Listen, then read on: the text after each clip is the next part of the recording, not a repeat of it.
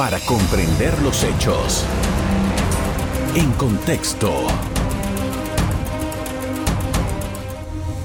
Muy buenas noches, sean todos bienvenidos y ahora para comprender las noticias las pondremos en contexto. Hace unos días, el Pleno de la Asamblea Nacional aprobó en tercer debate el proyecto de ley 809 que regula el ejercicio de la abogacía en Panamá. El proyecto establece que la Corte Suprema de Justicia solo otorgará el certificado de idoneidad para el ejercicio de la profesión de abogado a quien reúna los requisitos, entre ellos, aprobar el examen en conocimientos éticos y prácticos. ¿De qué trata el examen de barra? En la siguiente entrevista explicamos el tema.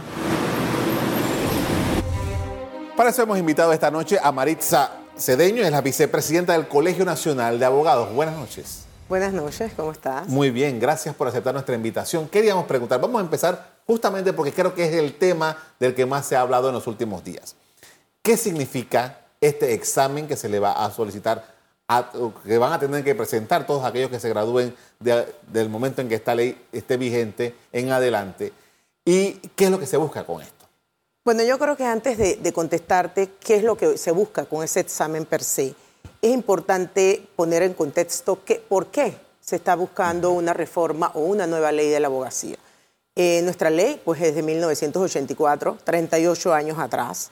Eh, el tiempo ha variado, el tiempo ha cambiado, muchas cosas han cambiado durante todo este tiempo eh, y pues no, es, no podemos ocultar que uno de los problemas que se ha dado con los temas de las listas de Gafi y OCDEC y un sector que está siendo un poco cuestionado es la abogacía. Entonces, el Colegio de Abogados como tal ha presentó eh, a través de consulta ciudadana, eh, una iniciativa ciudadana en la Asamblea de Diputados buscando una nueva ley de la abogacía que tuviera tres ejes importantes.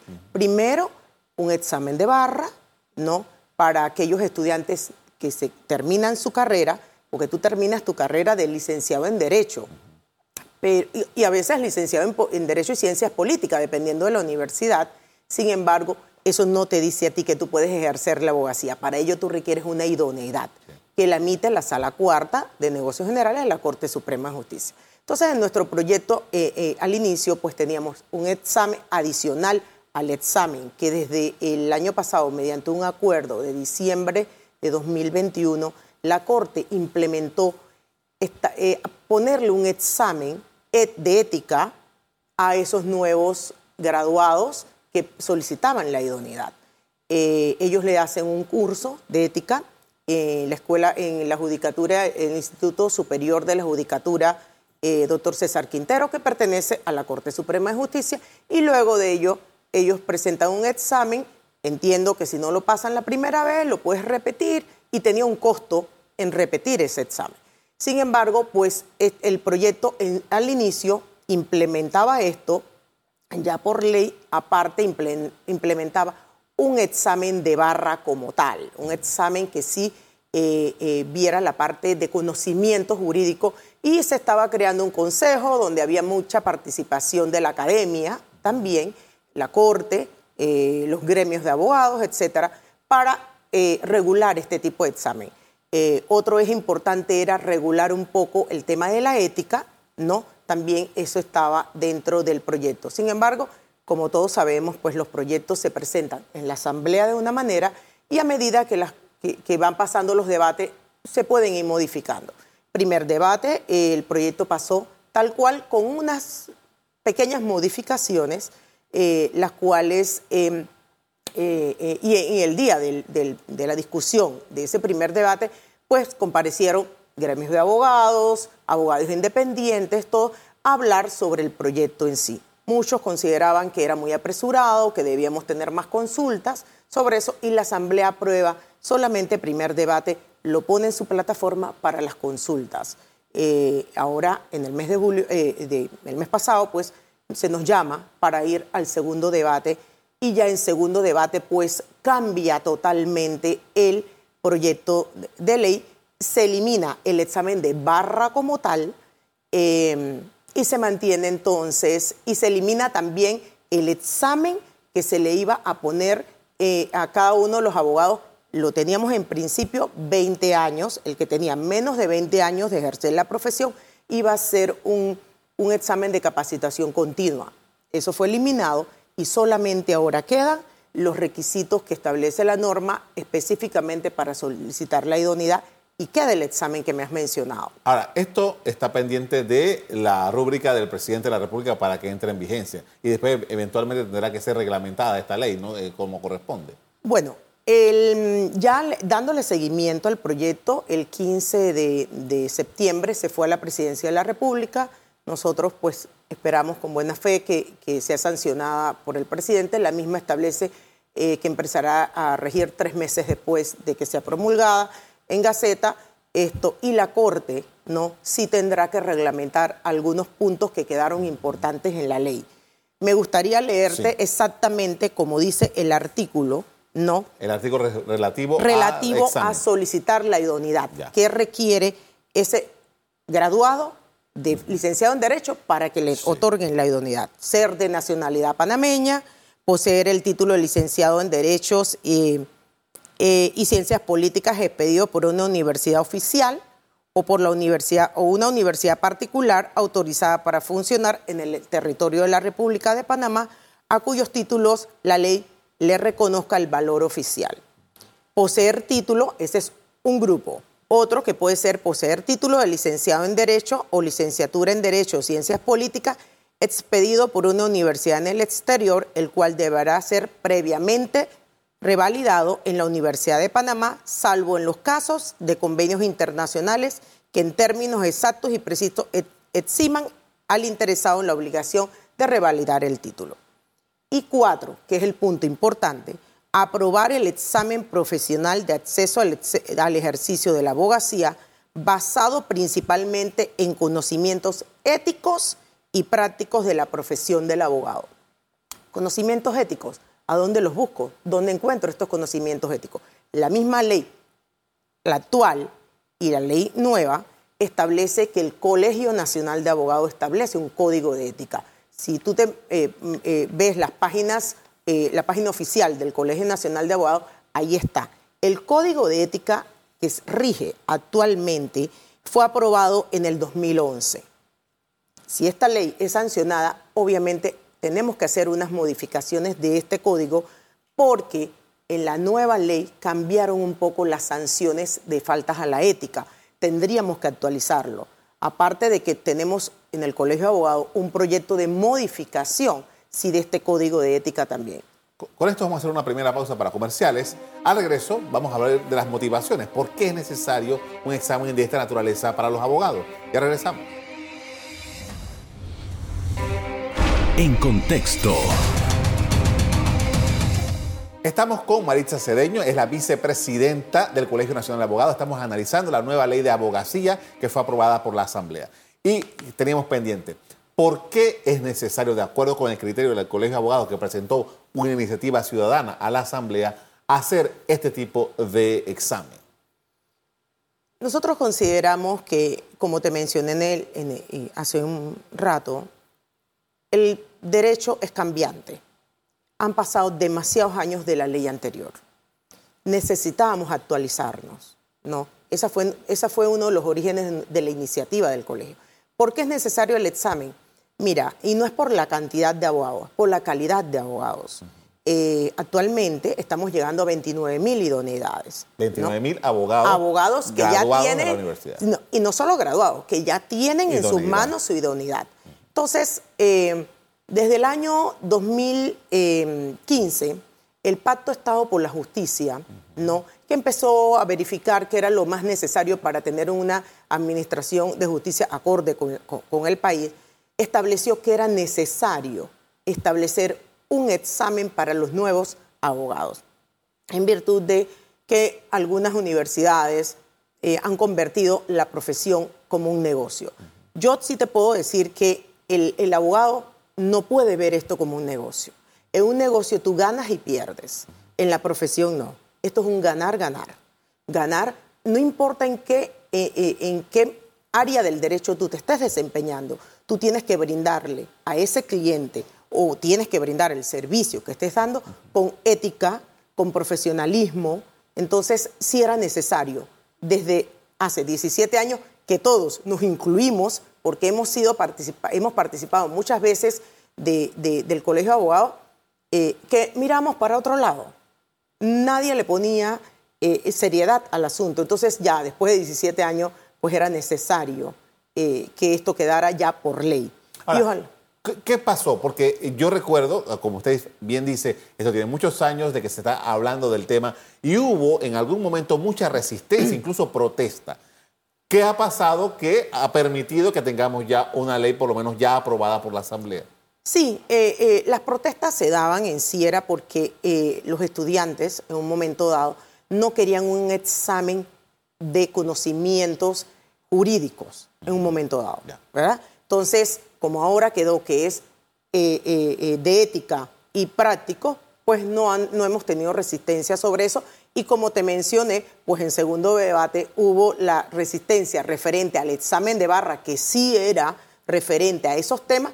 Entonces, pues la Asamblea de Diputados decidió entonces eh, eliminarlo del proyecto. Ahora, eventualmente, cuando- para un poco para entender y poner en contexto la diferencia entre un examen de barra que a un eh, recién graduado le preguntan cómo va a operar en un determinado caso y este de ética, para un poco entender bien esto. Bueno, el código de ética está establecido, Sí. ¿no? Y que no es otra cosa que las reglas de conducta que debe tener cualquier abogado con su colega, con su cliente, con la sociedad y las incompatibilidades, etcétera. Regula una serie de, de- conductas que debemos de cumplir todos. Eh, más bien deben de tener conocimientos de ello. Es más, eh, nosotros fuimos invitados por universidades a explicar un poco en qué consistía eso y van a ampliar sus materias referentes a la ética como tal. Eh, y prácticas, bueno, algunas prácticas que el órgano judicial pues tendrá que establecer en su eh, eh, programación del examen eh, y que a través de cursos que le brinda a esos nuevos aspirantes a obtener la idoneidad para entonces hacerle el examen. Un examen de barra como tal ya es un examen de conocimientos jurídicos. Me explico, o sea, en algunas materias específicas o de forma general, materia constitucional, procedimiento, mm, tramitología, dependiendo, ¿no? Entonces es la diferencia. Entonces, eh, lastimosamente, pues no lo tenemos, pero estamos contentos. Yo sí quiero dejar eso plasmado, o sea, el Colegio de Abogados está contento con el proyecto, independientemente que varió. Sabíamos que eso podía pasar, pero hemos hecho un avance. Ahora, la norma, ¿qué dice? La norma como está. ¿Es la Corte o es la sala cuarta, de- que son los presidentes de, la, de las diferentes salas de la, de la Corte, incluido el presidente, los que van a determinar el procedimiento? ¿Cómo funciona? Es la Corte Suprema a través de la Sala Cuarta. No, esa es la Sala Cuarta, es la que regula la materia, pero es a través de la Corte Suprema de Justicia. Ahora, ellos eventualmente le, le tocará a la, a la Corte de, eh, hacer, decidir cómo va a ser esto. ¿Cuáles son las expectativas que ustedes tienen? Las expectativas de nosotros es que, que- que sea un examen eh, que aplique sobre todo la ética. Nos- en el Colegio de Abogados, por ley, está el Tribunal de Honor de los Abogados. El mismo dice Tribunal de Honor del Colegio Nacional de Abogados. Sin embargo, muchos abogados piensan que al no estar agremiados en el colegio no le aplica esto. Falso. El código de ética eh, se aplica para todos los abogados. Si trabajas en el Ministerio Público, te aplican el código de ética del Ministerio Público y el del órgano judicial así. Entonces, en este momento tenemos más de 700, 700 expedientes en trámite. Entonces, sí hace falta, ¿no? Unos conocimientos, no solo conocimientos, sino practicar o ejercer la abogacía al lado de la ética, agarrado de la mano de la ética. Entonces, nuestras expectativas es que esto, pues esos nuevos abogados tengan como norte principal trabajar con ética, como te dije, hacia tu cliente, hacia la sociedad y hacia tus colegas. En el segmento anterior usted mencionó, por ejemplo, los, ah, las críticas, las observaciones de organismos internacionales y también civiles internacionales que hacen a ciertas prácticas de- que se han dado en Panamá, que tienen que están los abogados incluidos. ¿Ustedes tienen alguna expectativa en, en- en- en relación a esa a esa imagen, a mejorar esa imagen? ¿Cuáles son las expectativas que ustedes tienen? Claro, ese fue uno de los motivos por los cuales la abogacía organizada tenía que eh, eh, eh, decirle a esa comunidad internacional, nosotros queremos mejorar, nosotros queremos una nueva ley, nosotros queremos hacer las cosas bien. Entonces, esa también lo tomamos como iniciativa para ello. pero bueno, estamos regulados por unas leyes especiales, por una, superintendencia de sujetos no financieros que nos regula, a no a todos, regula a los que ejercen un servicio específico de agente residente. Entonces, eh, esos están regulados por, la superintendencia, pero entonces tenemos otro sector que es bien grande que no está regulado. Porque si tú no ejerces uno de, los servicios que están regulados, no, no te va a regular la superintendencia. Entonces, por eso es que requeríamos también una amplitud de esto. Ahora, eh, ¿qué hace tan atractivo la abogacía en Panamá? ¿Por qué tenemos casi 29 mil personas que quieren ejercer esta profesión? Yo te puedo decir que yo creo que lo ven como un negocio y no es un negocio, ¿no? Es una profesión que hay que ejercerla con actitud eh, positiva, con, como te dije, pegados a la ética.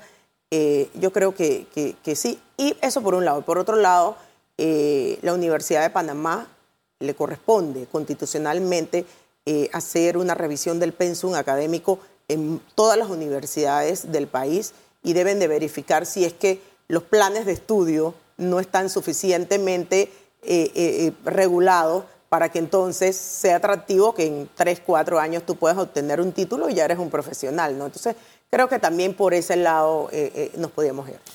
Con esto vamos a hacer otra pausa para comerse. De regreso seguimos hablando acerca del derecho en Panamá. Ya regresamos. En contexto. Estamos de regreso, estamos hablando sobre la nueva ley de eh, abogacía en Panamá. ¿Qué es, ¿Cuáles otros elementos, además de hacer el examen, cambia con esta nueva legislación? Las faltas a la ética, las sanciones son más rigurosas. Em, por eso explicaba que tenemos que modificar también el, código de ética. Eh, las sanciones han aumentado ahora y quedó un artículo de que la Corte, dependiendo la gravedad también va a poder sancionar sin un límite. No, eso lo determina la, sala cuarta también, que es la que le corresponde sancionar o no a un, a, un abogado que haya, hecho, que haya tenido falta en la ética. Eso se ha modificado totalmente. Em, también, bueno, el examen este que ya quedó entonces legalizado, eh, son los dos puntos principales de esto. Como te mencioné, pues teníamos otras expectativas no consideramos que, no, está, no está mal, o sea, vamos paso a paso, quisiéramos otros puntos que más adelante tendríamos que empezar a luchar los abogados por ello. Por ejemplo, la colegiatura obligatoria, que no necesariamente lo tienes que hacer a través del Colegio Nacional de Abogados. Eh, te debes colegiar, ¿no? Sí te debes colegiar y tener una organización para ello. Entonces, eh, esos son los puntos importantes que, la ley lo, ah, determina. Y respecto a eso, eh, creo que en algún momento hubo un fallo de la Corte Suprema de Justicia que dijo que, era, que no era posible la colegiatoria obligatoria, que recaía justamente en el Colegio Nacional de Abogados. ¿Cómo, ¿Cómo entonces se cambiaría esto si no es constitucional? No. Lo que es inconstitucional era que la ley establecía que te tenías que eh, colegiar en el Colegio Nacional de Abogados. Entiendo. El fallo lo que dice es que sí te tienes que colegiar, no necesariamente en el Colegio Nacional de Abogados. Y esa es la falla que tienen muchos abogados que no entienden que sí te debes de colegiar. Hay asociaciones de abogados, muchas asociaciones de abogados. Hay Colegio de Abogados de Chiriquí, hay Colegio, hay Colegio Nacional de Abogados, eh, asociaciones de, de derecho penal, de mercantil, de lo que quieras. Hay asociaciones, entonces sí debes de pertenecer a alguna. Es lo que la, lo que la misma ley establece. El fallo lo que dijo fue eso. Ahora, eh, usted es la vicepresidenta del Colegio de Abogados. desde el Panama Papers para acá hay mucha atención hacia la conducta, el comportamiento de los abogados. Pero en términos generales, desde hace mucho tiempo atrás, todo el sistema de justicia, en el que, por supuesto, los usuarios principales son los abogados, ha estado en miramiento, ha estado en observación. ¿Cuál, a su juicio, es lo que hemos avanzado en esa materia. eh, mucha gente pone la expectativa en quién va a ser magistrado de la Corte Suprema de Justicia eh, para hablar de justicia. Pero, ¿qué es lo que realmente hemos logrado y qué es lo que tenemos que, hacia dónde tenemos que transitar? Mira, el abogado es colaborador de la Administración de Justicia. El Colegio de Abogados, nuestro presidente, el doctor Juan Carlos Araúz, presentó eh, una inconstitucionalidad sobre el presupuesto. Se logró que se, que se estableciera que era inconstitucional el presupuesto que establecía el Ejecutivo para ello. La abogacía organizada logró esto, ¿no? Con una iniciativa de la abogacía organizada colaborando con la Administración de Justicia. Nosotros siempre hemos considerado que los abogados somos colaboradores sin dejar de un lado de que nos debemos a un cliente y tenemos que utilizar los recursos que la ley nos establezca para defender nuestro cliente. Entonces, mucha gente se queja del papel del abogado, pero es que el papel del abogado también en esta administración de justicia es defender a un cliente. Entonces, eh, eh, nosotros lo que decimos es él que colabore, pero que colabore agarrado a la mano de su cliente. Ahora, hablando de la calidad del abogado, hablando de eh, la imagen del abogado, por ejemplo, es muy cuestionado, por ejemplo, que en una causa eh, un abogado presente no se presente porque no, lo que pasa es que tengo una enfermedad a última hora o que mi cliente tiene una enfermedad a última hora. Este tipo de cosas que son ampliamente cuestionadas y que mucha gente dice que esto no, no es cierto. Eh, ¿cómo se ve con esta, esta actualización ética que se hace en la ley? Es falta la ética y actualmente está dilatar los procesos. Pero solamente, ¿quién se puede dar cuenta que un abogado está buscando dilatar un proceso? El juez que en un momento dado tiene la causa. Nosotros eh, o el Tribunal de Honor del Colegio de Abogados no puede perseguir, ni está en la ley anterior, ni está en el proyecto nuevo, ninguna falta a la ética de oficio. Entonces, si es el juez que un momento dado puede hacer un análisis de que lo que él está viendo, que está presentando ese abogado, son eh, algunas tácticas para dilatar un proceso, puede presentar la denuncia, pero no lo hacen. No lo hacen. Entonces, él no, que es el, que puede determinar eso, entonces él, permite las tácticas estas que un momento dado el abogado presenta, que también la ley se lo permite. Entonces tendríamos que irnos más atrás, modificar normas y demás, y eso no, pero, pero en realidad él es el que puede determinar si son dilatorias o no. Ahora, hablando de modificar normas, eh, uno de los avances que hizo Panamá fue el de cambiar el sistema penal, el sistema de actuación penal en, la República de Panamá que ha tenido sus tropiezos, ha tenido sus, complicaciones y que a algunas personas a lo mejor no les gusta tanto porque tienen la idea de que la justicia penal es meter preso a la, gente. hay que ir preso. Si no estás preso, eh, como sea, eh, no está cumpliendo la justicia penal. ¿Cómo ustedes están viendo ese SPA? ¿Todavía le falta más por desarrollarse? ¿Eventualmente hay que modificarle algo? El, transcurrir de ese SPA. Eh, la Corte Suprema tiene una comisión que verifica, ¿no? Cada cierto tiempo cómo ha sido el desarrollo del, sistema penal acusatorio y el colegio es parte, ¿no? Eh, hemos presentado algunas, eh, algunas indicaciones de cuáles son los temas que considera el colegio como tal, los penalistas que debe de variar. Y, y, cada cierto tiempo se hacen esos análisis, así es que, pero sí es para mejor. Y como dices, no necesariamente eres culpable y no necesariamente cuando vas a un proceso y te dan una medida cautelar, te han dicho si eres culpable o inocente. No. Entonces, eh, pues hasta la Corte Interamericana de Derechos Humanos ha establecido de que la última, la última alternativa que debe tomar un juez es una detención preventiva. Entonces, claro, cuando alguien, la víctima siente que en un momento dado, pues presentó una, una denuncia o una querella y, ese eh, imputado está libre, pues se siente un poco perjudicado, pero no necesariamente es que eres inocente. Entonces, eso, eso, eso yo creo que poco a poco la gente lo debe de entender un poco, ¿no?